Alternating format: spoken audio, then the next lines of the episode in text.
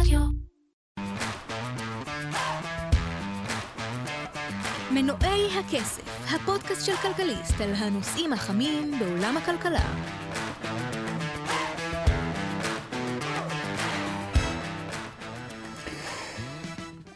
אנחנו בעולם אחר, עולם חדש, כזה שלא היה לנו כבר יותר מעשור.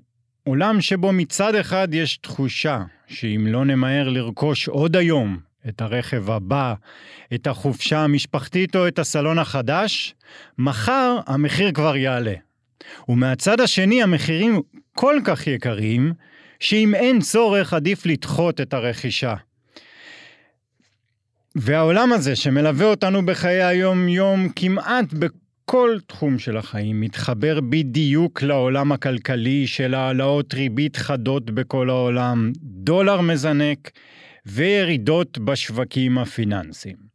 אז שלום וברוכים הבאים לפרק נוסף של פודקאסט מנועי הכסף של כלכליסט עם הכלכלן והאסטרטג הראשי של פסגות אורי גרינפלד, אהלן אורי. אהלן שי. אני שי סלינס, והיום אה, אנחנו נדבר, אה, קרו הרבה דברים אה, בשבוע לא, האחרון. לא היינו שבועיים. לא היינו שבועיים, נכון, וככה יצא, היה גם, נדבר על ההחלטת ריבית שהייתה ביום שני. כן. בישראל, והיא הייתה דרמטית. אה, בהחלט, למרות שהיא הייתה צפויה. הייתה צפויה, אבל בהחלט, אה, ש... אנחנו באמצע השינוי, אין פה בכלל שום דרך להסתכל על זה אחרת. המצב בישראל מבחינת סביבת הריבית משתנה, ויש לזה המון השלכות, ונרחיב. כן, נדבר גם על ה... כמו שאמרתי קודם, הדולר כמעט והיורו שווה לדולר. אה, אנחנו מדברים על משהו שלא היה פה 20 שנה. כן. מתחילת היורו למעשה. מתחילת היורו, כן.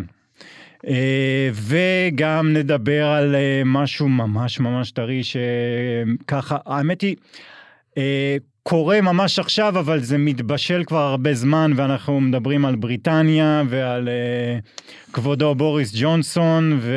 ביי ביי בוג'ו. בדיוק, ונדבר על ההשלכות ונדבר מה זה עושה. Uh, יש גם תגובות לשווקים לדברים האלה. אותי זה הפתיע התגובות, אבל נדבר על זה. טוב, בואו נחזור אז ליום שני. וגם הייתה מסיבת עיתונאים וגם החלטת ריבית. נזכיר, אה, בנק ישראל העלה את הריבית בחצי אחוז.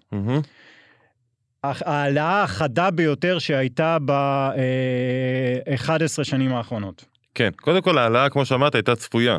אז פה אין לנו איזשהו, אה, אפשר להגיד, איזושהי דרמה, אבל בנק ישראל מאותת, שגם זה היה צפוי, אבל יפה היה לראות את הרצינות ואת המידת מחויבות. בנק ישראל מאותת שהוא ממשיך ומעלה את הריבית וממשיך ונלחם באינפלציה. בעצם אפשר להגיד הוא אולי למד משהו אה, מהמסיבת עיתונאים האחרונה של פאוול, אה, שגם שכנעה את השווקים כמו שאנחנו רואים, שהרצון הוא ללכת ולהילחם עכשיו באינפלציה, להעלות את הריבית, ואנחנו נראה פה את הריבית בארץ כנראה מגיעה לאזורים של 2-2.5 אחוזים. אה, אפילו עד סוף השנה. זאת אומרת, הריבית תעלה כל פגישה עד סוף השנה, אולי בעוד חצי אחוז, אולי ברבעי אחוזים לקראת הסוף, אבל נמשיך ונראה את הריבית עולה. וזה משפיע, אתה יודע, גם על השווקים הפיננסיים מן הסתם, למרות שזה כבר היה די מתומחר. כן. אבל זה בסוף משפיע על כולנו, ביום יום, ואנחנו מסתכלים על שוק המשכנתאות, הריבית על משכנתאות מאוד עלתה. אתה מתחיל לראות התקררות של שוק הנדל"ן בעקבות זה. אתה מתחיל לראות התקררות של הצרכן הפרטי בעקבות זה, כי היום לקחת היום הלוואה, אם זה להחליף רכב, אם זה לטיסה, לא חשוב למה, הלוואות מאוד התייקרו. והנקודה שפחות מדברים עליה, והיא גם חשובה, היא שפתאום אנשים מתחילים לדבר על זה שאולי לשים כסף בבנק חזר להיות מעניין. אז נכון, הריבית היא עדיין נמוכה, היום בנקים נותנים בערך אחוז, פחות או יותר, אחוז ורבע על פיקדון לשנה. אבל זה לא האפס שזה היה. זאת אומרת, באפס ברור שאין לך שום אינטרס לסגור את הכסף. כן. אם אומרים לך, תסגור את הכסף לשנה או לא תסגור את הכסף לשנה, תקבל את אותה ריבית, אז ברור שאני מעדיף לשמור על נזילות. אם מבטיחים לך ריבית של אחוז, אחוז ורבע, וזה יכול להגיע גם עוד פעם לכיוון השני אחוזים, אתה פתאום חושב פעמיים, אתה אומר, יש חלק מהכסף שאני לא אצטרך כנראה בשנה הקרובה, אני אסגור את זה בפיקדון בבנק, וזה מייצר מצב עולם חדש שלא הכרנו. ואז השאלה באמת גם איך השווקים יגיבו, כי בסוף... אז רגע, שנייה, אבל לפני השווקים, אבל זה לא מצב כל כך טוב, כי בעצם, אה, אה, במקום, אם יש לי עכשיו כסף בצד, במקום לקחת את הכסף ולשים אותו אה, ולהשקיע אותו ב, או, או, או בבורסה, או בבית קפה שיש לי מתחת לבית, אני שומר אותו בבנק. זאת אומרת שהכסף כבר לא יהיה ב, בשוק, במחזור. אתה יודע, טוב זה השאלה למי.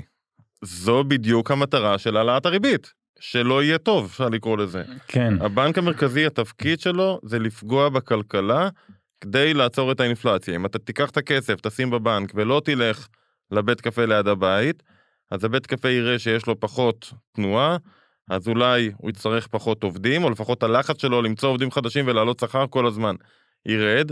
אולי הוא יוריד מחירים כדי לשכנע אותך לבוא לקפה למרות שאתה מנסה כביכול לחסוך כסף. ואז האינפלציה תיעצר, ברגע שהאינפלציה תיעצר וכנראה גם תהיה האטה כלכלית, כי עוד פעם, שתית פחות קפה, זה, זה, זו הגדרה של האטה כלכלית, אז בנק ישראל יירגע ואולי אה, יעצור את העלאות הריבית, אולי באיזשהו שלב יתחיל להוריד את הריבית חזרה, אבל זו, זו עבודה, זו מדיניות מוניטרית, ככה זה עובד. כדי לקרר את המשק, פוגעים, אה, כדי להוריד את האינפלציה, מקררים את המשק, פוגעים בכלכלה, זו העבודה. זאת אומרת שאני אה, פוגע טיפה בענף אחד בשביל אה, אה, להציל את העץ, אבל זהו, שזה כן, כמה ענפים. בדיוק, הבעיה היא תמיד, ודיברנו על זה לפני שבועיים עם קרנית, שבסוף צריך לזכור, גם בבנק המרכזי יושבים אנשים, והאנשים האלה מקבלים את ההחלטות שלהם, שמשפיעות על כולנו, על סמך נתונים שאתה יודע, אין להם נתונים שאין לך. בסוף רוב הנתונים אה, קיימים אצל כולם. אה, נכון שאתה מקווה שהיכולת ניתוח נתונים שלהם יותר גבוהה ושיש שם, שם כלכלנים ויש שם כלכלנים ברמה מאוד גבוהה, אבל בסוף הם חיים בתנאים של אי ודאות. ולפעמים באמת מה שקורה, אני אומר לפעמים, אפשר להגיד גם בדרך כלל, לא בארץ אגב, בכל העולם, בדרך כלל מה שקורה זה שהמדיניות היא בעצם הרבה פעמים מגיבה למה שהיה, כשהכלכלה היא דינמית. ואז כשהאינפלציה כבר מתחילה לייצר, היא עדיין גבוהה, אבל אתה מתחיל לראות סימנים, אם זה ירידות מחירי הסחורות שתכף נדבר עליה, אה, אולי העצירה קצת בשוק העבודה, שאנחנו רואים כותרות שאלה מפטרים עובדים. זאת אומרת, אתה מתחיל לראות סימנים שיכול להיות שעוד מעט הכלכלה, האינפלציה תתחיל לדעוך. ועדיין העלאות הריבית קורות, ואז בעצם מה שקורה, בגלל שלהעלאת הריבית גם לוקח זמן עד שהיא בעצם באמת משפיעה על המשק, עד שאתה משתכנע שוואלה, יש ריבית מעניינת בבנק ואני אשים פיקדון ואני אצרוך פחות, אז בעצם התגובה של המשק להעלאת הריבית מגיעה כשהאינפלציה כבר מתחילה לדוח והעלאת הריבית אולי מוגזמת. ואז ההאטה נהיית חריפה מדי ואז צריך לה... להוריד את הריבית וכשמורידים את הריבית הרבה פעמים גם מורידים אותה כן. יותר מדי כמו שראינו בשנים האחרונות לאפס ואז נוצרת אינפלציה זאת אומרת בסוף תמיד יש סוג של overshooting מבחינת המדיניות המוניטרית, אה, וזה מייצר את המחזורים הכלכליים. התקווה של הבנק המרכזי היא שזה לא יקרה. כן. אבל זה לא, זה לא תוכנת מחשב. תראה, יש, יש עוד תופעה, עוד לפני שנגיע לדולר, אה, אה, יש עוד תופעה מעניינת מאוד שקורית, וזה עם שוק העבודה. באותו יום שפורסמה הריבית, פורסמו נתוני האבטלה. והאבטלה שלנו בשלושה אחוזים בישראל. זו תופעה ש, שאתה יודע, אתה אומר, אוקיי, אז אנחנו, אה, אין ספק שיש לנו סוג של משבר כלכלי בגלל האינפלציה, ועכשיו אתה אומר, גם תהיה האטה בכלכלה, אבל התעסוקה מלאה, וזה בדיוק העניין, כי ברגע שאנחנו כמעט במצב של תעסוקה מלאה, מה זה אומר? שאנחנו הולכים לבוס שלנו ואנחנו אומרים, אה, הלו, תביא לי כסף כי ההוא מציע לי יותר. זה, זה הפחד הכי גדול של הבנק המרכזי. כי הספירלה הזאת שאתה תלך לבוס ותגיד לו, תביא לי כסף, כי הוא מציע לי יותר, גורמת לזה שהעלייה בשכר שלך קור... אה, מייצרת בעצם שני, שני תהליכים. אחד, אתה מרגיש בנוח להמשיך להוציא כסף, גם אם המחירים עלו, פיצית על זה בעצם בעלייה בשכר. שתיים, הבוס שלך עכשיו מרוויח פחות, כי הוא משלם לך שכר יותר גבוה, אז הוא נאלץ להעלות את המחירים. ואז נוצרת בעצם סוג של ספירלה, כדור שלג כזה, של אינפלציה מובילה אותנו לבקש העלאות שכר, העלאות השכר כשלעצמן מייצרות אינפלציה, וחוזר חלילה וחוזר חלילה, והבנק המרכזי מעלה ריבית כדי לעצור את הכלכלה, כשהכלכלה תעצור, שוק העבודה יגיב. שוק העבודה תמיד מגיב בפיגור להתפתחויות כלכליות. כי? כי אנשים לא ממהרים לפטר עובדים. צריך לזכור, בסוף הדברים האלה לוקחים זמן עד שעסק מחליט, תקשיבו, המכירות ירדו, מחכה חודש, מחכה חודשיים, אולי זה זמני, אולי הם יחזרו. אחרי שלושה חודשים הוא מחליט לעצור את העלאות השכר, ואחרי חצי שנה הוא מחליט שהוא צריך לפטר עובדים. זה, זה לא קורה כל כך מהר, וגם גם בתמונה הפוכה. רק אחרי כמה חודשים טובים שפתאום המכירות עולות ואתה פתאום קולט שאין לך מספיק עובדים, אז אתה מתחיל לגייס. כשהעובדים האחרים אומרים לך, תקשיב, אנחנו לא עומדים בלחץ, אז אתה מתחיל לגייס, וגם הגיוס לוקח זמן. שוק העבודה תמיד מגיב בפיגור של בין שניים לשלושה רבעונים, לפי רוב המודלים הכלכליים, להתפתחויות הריאליות, להתפתחויות בכלכלה עצמה. ולכן העלאת הריבית, התהליך הוא כזה, הריבית עולה, הריבית עולה, הכלכלה בעצם מתקררת, התקררות הכלכלה מצד אחד משפיעה על המחירים דרך הצרכנים, מצד שני אחרי שניים שלושה רבעונים משפיעה על שוק העבודה, התקררות שוק העבודה מושכת את האינפלציה עוד יותר כלפי מטה, כי השכר מפסיק לעלות, אולי אפילו מתחיל לרדת אם האבטלה ממש עולה, ואז הבנק המרכזי נרגע. אז בעצם, כמו שאמרתי קודם, תמיד התגובה מגיעה בעצם כביכול בפיגור למחזור הכלכלי, אבל ככה זה עובד, אין שום דרך אחרת. וזה, וזה אגב, אה, כל העולם, נכון? זה לא, זה לא משהו ש... לגמרי, שלא מובן לא נכון. אנחנו חלק מהעולם בעניין הזה. כן, אנחנו אפילו טובים, אפשר להגיד, ביחס לחלק מהמדינות, שלפעמים אתה רואה מהלכים, מה זה בפיגור? ארה"ב אגב. ארה"ב הגדולה, עם הכלכלנים הכי טובים בעולם בפד, אי אפשר להגיד שהם לא איחרו את הרכבת של האינפלציה באחד האיחורים הגדולים שנראו בעשורים האחרונים. עם הזמני, לא זמני, כן זמני, איחרו משמעותית את הרכבת והאינפלציה קפצה להם לאזורים שהם לא יכולים להתמודד איתם של ה-8.5-9 אחוזים. אם הם היו מנסים להעלות את הריבית קודם לכן, יכול להיות שמלכתחילה האינפלציה לא הייתה מגיעה לשם, היא הייתה עדיין עולה, אבל לא מגיעה לגבהים האלה וכל הפאניקה הייתה פחות משמעותית. אבל עוד פעם, זה כנראה, כנראה זה בלתי אפשרי.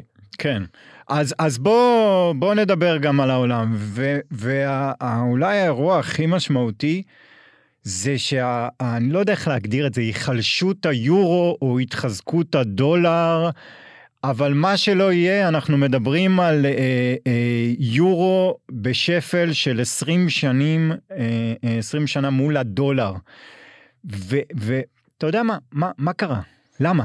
גם וגם, זה גם היחלשות האירו וגם התחזקות הדולר. הדולר מתחזק כי הפד מאותת ברצינות ובפגישה האחרונה שלו זה היה מאוד ברור, ובפרסום של הפרוטוקול מהפגישה האחרונה, תמיד אחרי אה, כמה שבועות מתפרסם הפרוטוקול שמראה באמת מה היה בישיבה, התמונה היא מאוד מאוד ברורה, הפד נחוש לעשות כל מה שצריך כדי להילחם באינפלציה, ולכן הריבית בארצות הברית תמשיך לעלות והיא תמשיך לעלות מהר.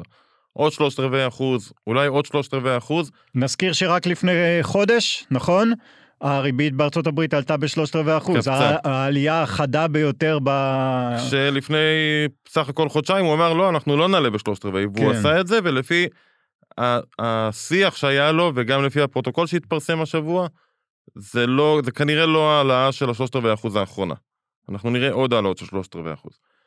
זה צד אחד.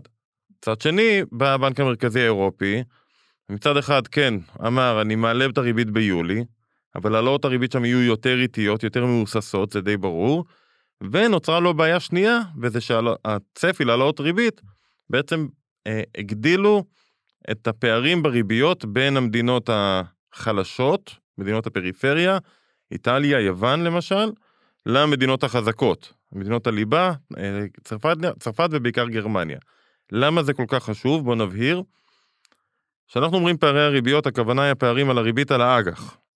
זאת אומרת, אם גרמניה... כי הרי יש ריבית אחת לכל אירופה. בדיוק. הריבית באירופה היא ריבית אה, אחידה בעצם. הריבית באירופה היא ריבית של הבנק המרכזי, והיא נקבעת כביכול לכל המדינות. אבל, אולי הבעיה הגדולה של אירופה זה שאין להם ממשלה אחת, יש להם כמה ממשלות, ולכל ממשלה יש את ה... אה, האג"ח שלה, ולכן האג"ח של גרמניה לא נסחר בריבית של האג"ח של איטליה, או להפך. זאת אומרת שיכול להיות איטליה בקשיים וקשה לה להחזיר חובות, והיא משלמת ריבית של אה, מעל עשרה אחוזים על האיגרת חוב שלה, ובאותו זמן גרמניה, שהם בעיקרון באותו מקום, באותו איחוד, הרבה פחות. בדיוק, בוא ניקח דוגמה מהיום. הריבית על גרמניה אה, אג"ח של ממשלת גרמניה לעשר שנים נסחרת בתשואה של אחוז נקודה שלוש, האג"ח של איטליה לעשר שנים נסחר בתשואה של 3.3. זאת אומרת, מי שמשקיע באג"ח של איטליה מקבל עוד 2% לשנה כל שנה בעשר שנים הקרובות, תמורת זה שהוא לוקח סיכון שאיטליה כביכול, המצב, היכולת שלה להחזיר את החוב יותר אה, נמוכה. עכשיו אפשר להתווכח אגב אם זה באמת נכון, כי יש לא מעט, ואני, הדעה שלי אה, היא כזו, אין מצב שאיטליה תגיע לפשיטת רגל וגרמניה לא. אם איטליה בטעות מגיעה לפשיטת רגל, גם גרמניה מתרסקת. אה, אני חושב שזה אחד הדברים שהפכו להיות ברורים מאז המשבר של 2011-2012, משבר החובות באירופה.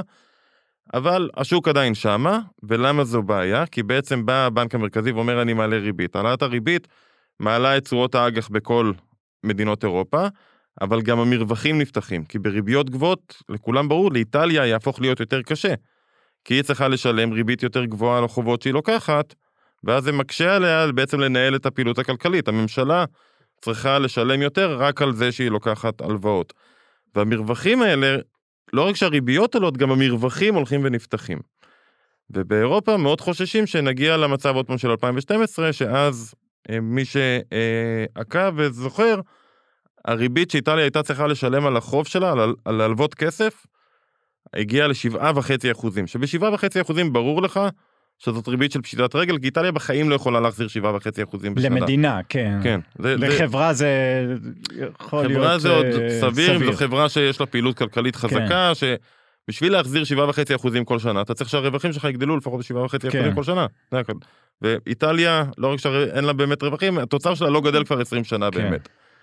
אז זה, זה חזר, אפשר להגיד הפחד הזה חזר, ובא הבנק המרכזי האירופי וכינס ישיבת חירום, ואמר, אוקיי, אנחנו כן נעלה ריבית, אבל אנחנו גם מפעילים כלים חדשים שהמטרה שלהם היא לעזור למדינות הפריפריה, זאת, זאת אומרת איטליה, אה, ספרד, אה, יוון, אה, גם אם זה על חשבון המדינות החזקות, זאת אומרת צרפת, גרמניה, והתוכנית הזאת גורמת לשווקים להניח שאנחנו נראה אולי את הריבית באירופה עולה מאוד לאט, כי קשה לעשות מצד אחד גם העלאת ריבית, וגם עזרה שהתשואות לא יעלו יותר מדי. כן. וזה כאילו לעשות אה, הרחבה וצמצום באותו הזמן. כן. אז המסקנה היא שבעצם המדיניות המוניטרית של ה-ECB, של הבנק המרכזי האירופי, תהיה הרבה פחות אה, רצינית, או הרבה פחות אה, מהירה מאשר זו של ארצות הברית. זה כל כך קלאסי שהאירופים מגיבים. בהחלט, אה, הכל בהיסוס והכל... הכל בסדר. כן. למרות שאני אני חייב... תשמע, שאתה הולך בין 2 ל-5 לישון, אז כן, זה קשה יותר. אבל זהו, אני חייב להגיד לך, אה, אה, יצא לי, והאמת היא גם לך, ולא תיאמנו, שנינו היינו ב, אה, באירופה, בברלין, ואני לא יודע אם שמת לב, אה, כל מקום שאתה הולך באירופה, בברלין, שהייתי, בוכים על האינפלציה, ושוב, אנחנו מדברים שם על אינפלציה של 9 אחוזים. אנחנו לא כמו פה עם 4 אחוזים. וזו בעיה. גם פה בארבעה אחוזים ברוכים וכולנו כל אחד שתפגוש ברחוב יגיד לך איזה ארבעה אחוזים זה הרבה יותר מזה. כן. אז תחשוב מהי התחושה כשהנתון הרסמי הוא תשעה אחוזים. זו תחושה כן. הרבה הרבה יותר קשה. כן, זה, זה, זה ברמה שאנשים שוקלים האם לצאת עכשיו ולאכול בחוץ או בבית. זה האטה כלכלית מרגישים שם בכל דבר. כן, אבל הם אדישים. אתה אומר, הם, יחסית. הם פועלים לאט, הרבה יותר קשה להם. אה, תזכור גם שחלק גדול מהאינפלציה באירופה זה בגלל מחירי הגז ומה שקורה בעיקר בגרמניה, שגרמניה הכי סובלת ממה שקורה עם מחירי הגז ועם המלחמה בין רוסיה לאוקראינה, כי היא מייבאת המון גז מרוסיה.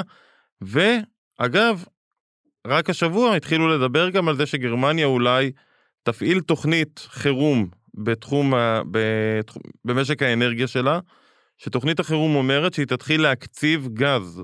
זאת אומרת, תסגור למפעלים את הגז לשעתיים שלוש ביום למשל, כי אין מספיק גז. זה כמובן אומר האטה כלכלית עוד יותר חריפה ופיטורי עובדים ועוד המון דברים, ולכן בסוף כשאנחנו מסתכלים בשוק המטבעות הוא נותן לנו תמונה מאוד ברורה. ארה"ב מצד אחד הריבית תעלה ותהיה האטה, אבל כנראה לא איזשהו מיתון מאוד מאוד חמור. באירופה הריבית תעלה יותר לאט והמצב הכלכלי שם פחות טוב, הרבה פחות יציב, הרבה פחות אה, נוח. ולכן האירו נחלש מאוד, הדולר מתחזק, ואנחנו מגיעים, כמו שאמרת, לשער חליפין אירו דולר שלא ראינו מאז במקום האירו. כן. בגדול. אגב, בסוגריים, אה, אה, אה, יש שם, אה, אה, הם מנסים להילחם באינפלציה בדרך נורא יפה. אה, הם, אתה יודע, בברלין נורא, בכלל בגרמניה נורא מתקדמות כל הרכבות והתחבורה, והם עשו מבצע של תשעה יורו לנסיעה בכל הרכבות בכל גרמניה, שזה תשעה יורו לעומת 80 ומשהו.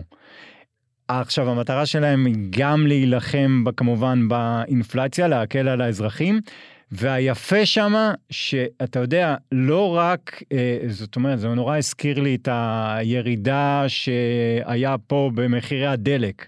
עכשיו, ברגע שאתה מוריד את המחיר דלק, אתה גורם בעצם ל- לאנשים לנסוע יותר במכוניות. כן, בסוף התוכניות האלה, עם כל הכבוד, הן נוחות לטווח קצר, הן מייצרות כן. יותר אינפלציה בטווח ארוך. הרי אם כלכלית להפעיל את הרכבת ולשלם את השכר לאנשים שמפעילים את הרכבת, ואת כל, כל הסיפור של הפעלת הרכבת שווה 80 אירו, ואתה לוקח עכשיו כמה אמרת? 9 אירו. כן, אז מישהו צריך לשלם את ה-71 אירו האחרים. כן, אז הממשלה תשלם את זה בסדר, אז היא תעלה אחרי כן. זה מיסים. כן, בטווח הארוך התוכניות, זה מה שנקרא תוכניות פיסקליות, שמגיעות מהממשלה, לא המוניטרי שזה בנק מרכזי, טוב, ההטבות שמגיעות מהממשלה, הן בסוף מייצרות יותר אינפלציה. כי אנשים גם מתרגלים לזה שהממשלה עוזרת ומרגישים בנוח להוציא יותר, אז אבל זה מה שהיה בקורונה בעצם, ש... ש... שם זה היה באסטרואידים. באסטרואידים, כן. כן.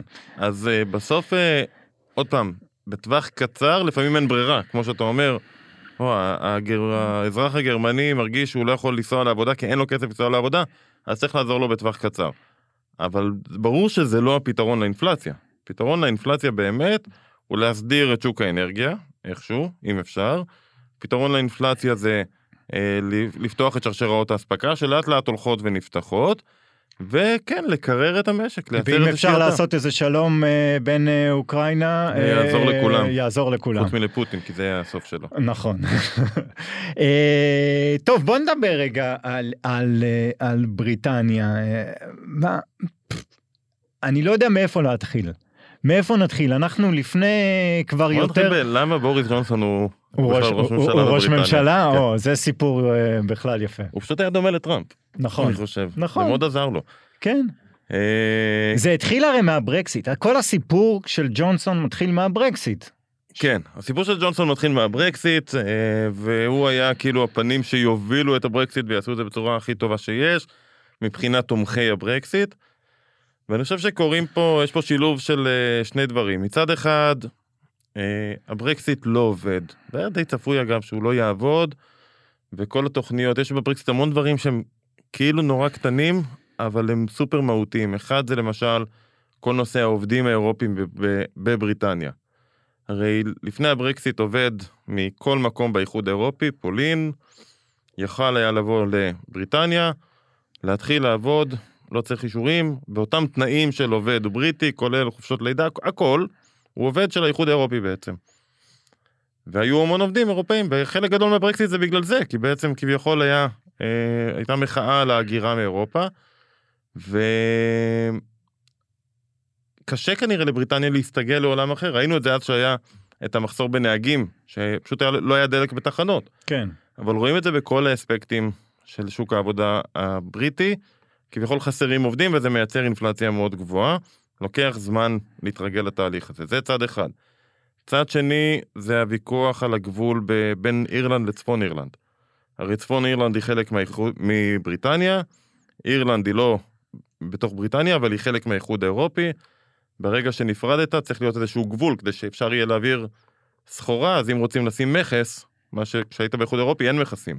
אבל אם יצאת מהאיחוד האירופי אז צריך מכס, אז כשמשאית עוברת מצפון אירלנד לאירלנד, צריך לבדוק אותה, לראות מה יש בפנים. כן. רק שבהסכמים בין צפון אירלנד לאירלנד, אחרי המלחמה הארוכה והפיגועים והמחתרת האירית וכל הסיפור הזה, ההסכמים אומרים שלעולם לא תהיה גדר גבול בין צפון אירלנד לאירלנד. אז עשו קומבינות שבעצם האונייה תעבור דרך הים לבריטניה ובים יהיה איזשהו מחסום שיבדוק את זה.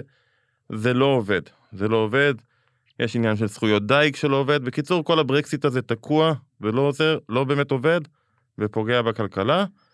אה, ועל כל זה יש את ההתנהלות של בוריס ג'ונסון, שכבר תקופה ארוכה אה, אנחנו רואים אה, את ההתנהלות שלו, אפשר להגיד קלוקלת, זה היה בקורונה שהוא עשה מסיבה, אם אתה זוכר, עשה איזושהי מסיבה עם חברים בלי מסכות, כן, והיה על זה הרבה ביקורת, והקש ששבר את גב הגמל היה איזשהו אירוע שבוע שעבר, כן. עם אה, חבר לפרלמנט כן. שהסתובב שיכור ברחובות כן, או משהו כן, כזה. כן. ואמרו, הוא לא שולט באנשים שלו. כן, התברר שבכלל מ-2019 כבר הגיעו עליו המון המון תלונות, והוא החביא את התלונות אה, במגירה מאוד עמוקה בשולחן שלו.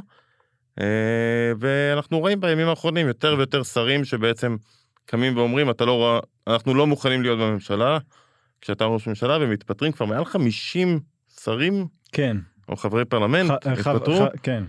אה, לא שרים, ח- כן. וזה השעות האחרונות שלו כנראה. אתה יודע, אנחנו מקליטים בצהריים, יכול להיות שעד שהפרק ישודר כבר הוא לא ראש כן. ממשלה. כן, ככל הנראה, ו- ו- וההשפעה, ההשפעה על, ה- על השוק, אתה יודע, ברגע שהתחילו הדיווחים על uh, בוריס ג'ונסון uh, uh, עומד להודיע על התפטרות, הפאונד מתחזק. כן. הפעם כאילו, מתחזק. אני חושב שזה אנשים מאוד הגיוני. אופטימיים, אנשים. תראה, קודם כל יכול להיות שראש, הרי בוריס בנה, אה, בוריס, אנחנו- בוריס. אנחנו בקטע של שם פרטי כן. עכשיו. אה, בוריס ג'ונסון בנה את ה- את הקמפיין שלו ואת השנים שלו כראש ממשלה כדי להוביל את תהליך הברקסיט, והוא כביכול היה ניצי בעניין הזה. כן, עכשיו יחליפו אותו, יכול להיות שיבוא מישהו שיהיה פחות ניצי, והברקסיט בסוף יהיה הברקסיט הרך, שכולם חשבו שיהיה, והאמינו שיהיה, ויכול להיות שבסוף באמת נגיע לשם. שברקסיט רך זה אומר שבריטניה כאילו יצאה מהאיחוד האירופי, אבל היא תעשה עם האיחוד האירופי המון הסכמים, שמשאירים אותה בעצם באיחוד, רק לא רשמית. שזה דומה אגב נגיד לשוויץ, שהיא לא חברה באיחוד האירופי, אבל העובדים השוויצרים יכולים לעבוד באירופה. כל ה... יש הסכמי הגירה והסכמי סחר וכל הדברים האלה בסוף עובדים והכל בסדר. אה, ויש כנראה עכשיו יותר סיכוי שזה יקרה וזה מעלה את הפאונד. פחות רעשים פוליטיים, סביר להניח, עוד פעם, אה, בוריס ג'ונסון היה עושה המון אז רעשים. זהו שזה לאו דווקא אומר שיה- שתהיה יותר יציבות פוליטית. זה קצת מתחבר לי למה שקורה פה. כי הרי אנחנו ב- לא פעם ולא פעמיים אומרים, השווקים אוהבים יציבות פוליטית. ו- וזה בדיוק הפוך. אה, בטווח הקצר כן, בטווח הבינוני הארוך כנראה שלא. כי עוד פעם, תלוי מאוד מי יהיה ראש הממשלה הבא, אבל אם יהיה ראש ממשלה שהוא פחות צבעוני ופחות צעקן ופחות אה, נכנס לכל מיני אה, מקומות שראינו את בוריס ג'ונסון נכנס בשנים האחרונות, אז אחרי התהליך של החודש-חודשיים הקרובים, ויהיה ראש ממשלה חדש, ויכול להיות שתהיה רגיעה מבחינת הלחץ הפוליטי. אה, אני לא מבין מספיק בפוליטיקה הבריטית כדי להגיד מי המועמד כרגע המרכזי ומה הסיכויים שלו להיבחר, אבל אני מניח שזה לא מועמד אה, צעקן ופופוליסט כמו שהיה בוריס ג'ונסון, ולכן אני חושב שהשוק מניח שביום שאחרי תהיה איזושהי רגיעה דווקא מבחינה פוליטית. אוקיי, מעולה. אה, טוב, אנחנו מגיעים לחלק, אה, אה, הדבר המוטרף שקרה השבוע, ואולי לא שמתם אליו לב. אה, אתה רוצה להתחיל? בשמחה. אה, דיברנו המון על המחסור בעובדים, נכון? יש, כן. ואם זה שרשראות אספקה, ואם זה אנשים, אתה יודע, שנינו טסנו וראינו מה קורה בשדה התעופה. כן. אגב, אתה רואה בדיוק את הבעיה בשדה התעופה, אחרי כל מה שהיה בתקשורת, שתבואו מוקדם וכל זה, אז כשאתה מגיע, יש את הצד, את החלק הראשון של הביטחון, כן, שם אין בעיה בכלל, הטור זז מאוד מהר, כי הביאו המון עובדים חדשים, הייתה איזה אה, אישה מאוד נחמדה שהעבירה אותנו, באמת שאלה, הרסתם לבד? כן, אתה בטוח? כן, טוב, קח פתק, זה, זה היה פחות או יותר ככה, אבל כשאתה מגיע לשיקוף, ששם צריך עובדים שמומחים ויודעים לתפעל כן. את המכונה, יש פקק נוראי. זאת אומרת, קשה, קשה למצוא עובדים שספציפיים לעבודה, אז ממש רואים את המשבר הזה בנמל, זה מאוד יפה. תמיד. אה, זה, זה, זה מיקרו-קוסמוס של כן. ה... ממש. אגב, מי, מי, רק הערה, ממחירי הטיסות. אתה רואה את האינפלציה במחירי הטיסות אולי יותר טוב מכל דבר אחר. נכון. אז עוד מקום שחסרים עובדים, אה, זה גם קשור ל- לכל מה שהיה בקורונה והכל, אבל זה גם קשור לכל המהלך של ה-Defund the Police בארצות הברית.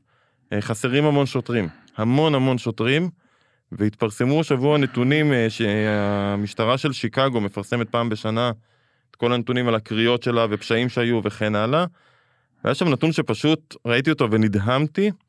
בשנת 2000, בוא ניקח נתונים של 2019 קודם כל, לפני הקורונה, היו 801 אלף uh, קריאות, מה שנקרא priority 1 and 2, זה קריאות של באמת מקרים חמורים, אה, תקיפה, אנשים עם מקדחים, אה, אה, סכינים, תקיפות אלימות כאילו. אה, 801 אלף אה, קריאות של 911, קריאות אה, חירום, מתוכם נענו 788 אלף. זאת אומרת 150, סליחה, מתוכן לא נהנו 156 אלף, 19 אחוז מהקריאות לא נהנו כי לא הייתה ניידת שתגיע למקום בזמן אה, מספיק. ב-2021 היו 788 אלף קריאות, שזה פחות או יותר כמו ב-2019, מתוכן 52 אחוז לא נהנו. את כל קריאה שנייה על מקרים אלימים, אתה יודע, זה לא המקרים של... הלא אלימים שאליהם בטח אף אחד כנראה לא מגיע. על המקרים האלימים 52% מהקריאות למשטרה לא נהנו כי לא הייתה ניידת פנויה באותו הרגע. מדהים. אה, כן, הברית, וכנראה שזה לא רק בשיקגו, פשוט הנתונים הגיעו משיקגו. אה, נראה שיש פה תהליך מאוד בעייתי מבחינת הברית ועלייה, גל פשע ששוטף אותה בכל מרכזי הערים. לגמרי, לגמרי. טוב, אני אקח אותך למשהו יותר אופטימי, אבל אה, בצ'ילה. יש בצ'ילה, יש אה, עובד במפעל כלשהו, זה סיפור שדווח בתקשורת המקומית שם, ושכרו אה, צנוע למדי שהוא מקבל שכר של 545 אה, דולרים, כמובן בצ'יליאן אה, פזוס, אבל 550 אה, דולרים בחודש. ובוקר אחד, אה, לפני שהוא מקבל את השכר, הוא פתאום מסתכל בחשבון בנק והוא רואה שבטעות שילמו לו 180 אלף דולר, וואו. במקום 550. אז אה, הוא כמובן לא הבין מה קרה, והוא היה, אה, והוא עובד אה, ישר וטוב, והוא הלך ל-HR ואמר להם, אה, אה, מה קורה? אז הם אמרו לו, תקשיב, אה, טעינו. והוא הלך אה, למנהל שלו והודיע לו על זה, והמנהל בירר ואמר לו, טוב, תקשיב, אה, תחזיר לנו את הכסף. לא קרה כלום. והוא אמר, אין בעיה, וזה, בן אדם אה, ישר. הוא אמר רק, אה, אה, אני אעשה את זה כבר מחר, אני, אה, זה היה כנראה לקראת אה, סוף היום. הלך הביתה, ומאותו יום למחרת אי אפשר למצוא את הבן אדם. מרוב שהוא ישר. או שהוא ישר, כנראה הלך הביתה, פגש שם את המשפחה, כן. אמרו לו, חביבי, 180 אלף דולר, אתה לא חוזר לשום מקום. והאמת היא שלא מצליחים למצוא אותו, וכבר זה נהפך להיות אה, חקירת אה, משטרה. מדהים. כן, סיפור. אה, אוקיי, עד כאן הפרק שלנו הפעם. תודה רבה שהאזנתם, ונשתמע בשבוע הבא.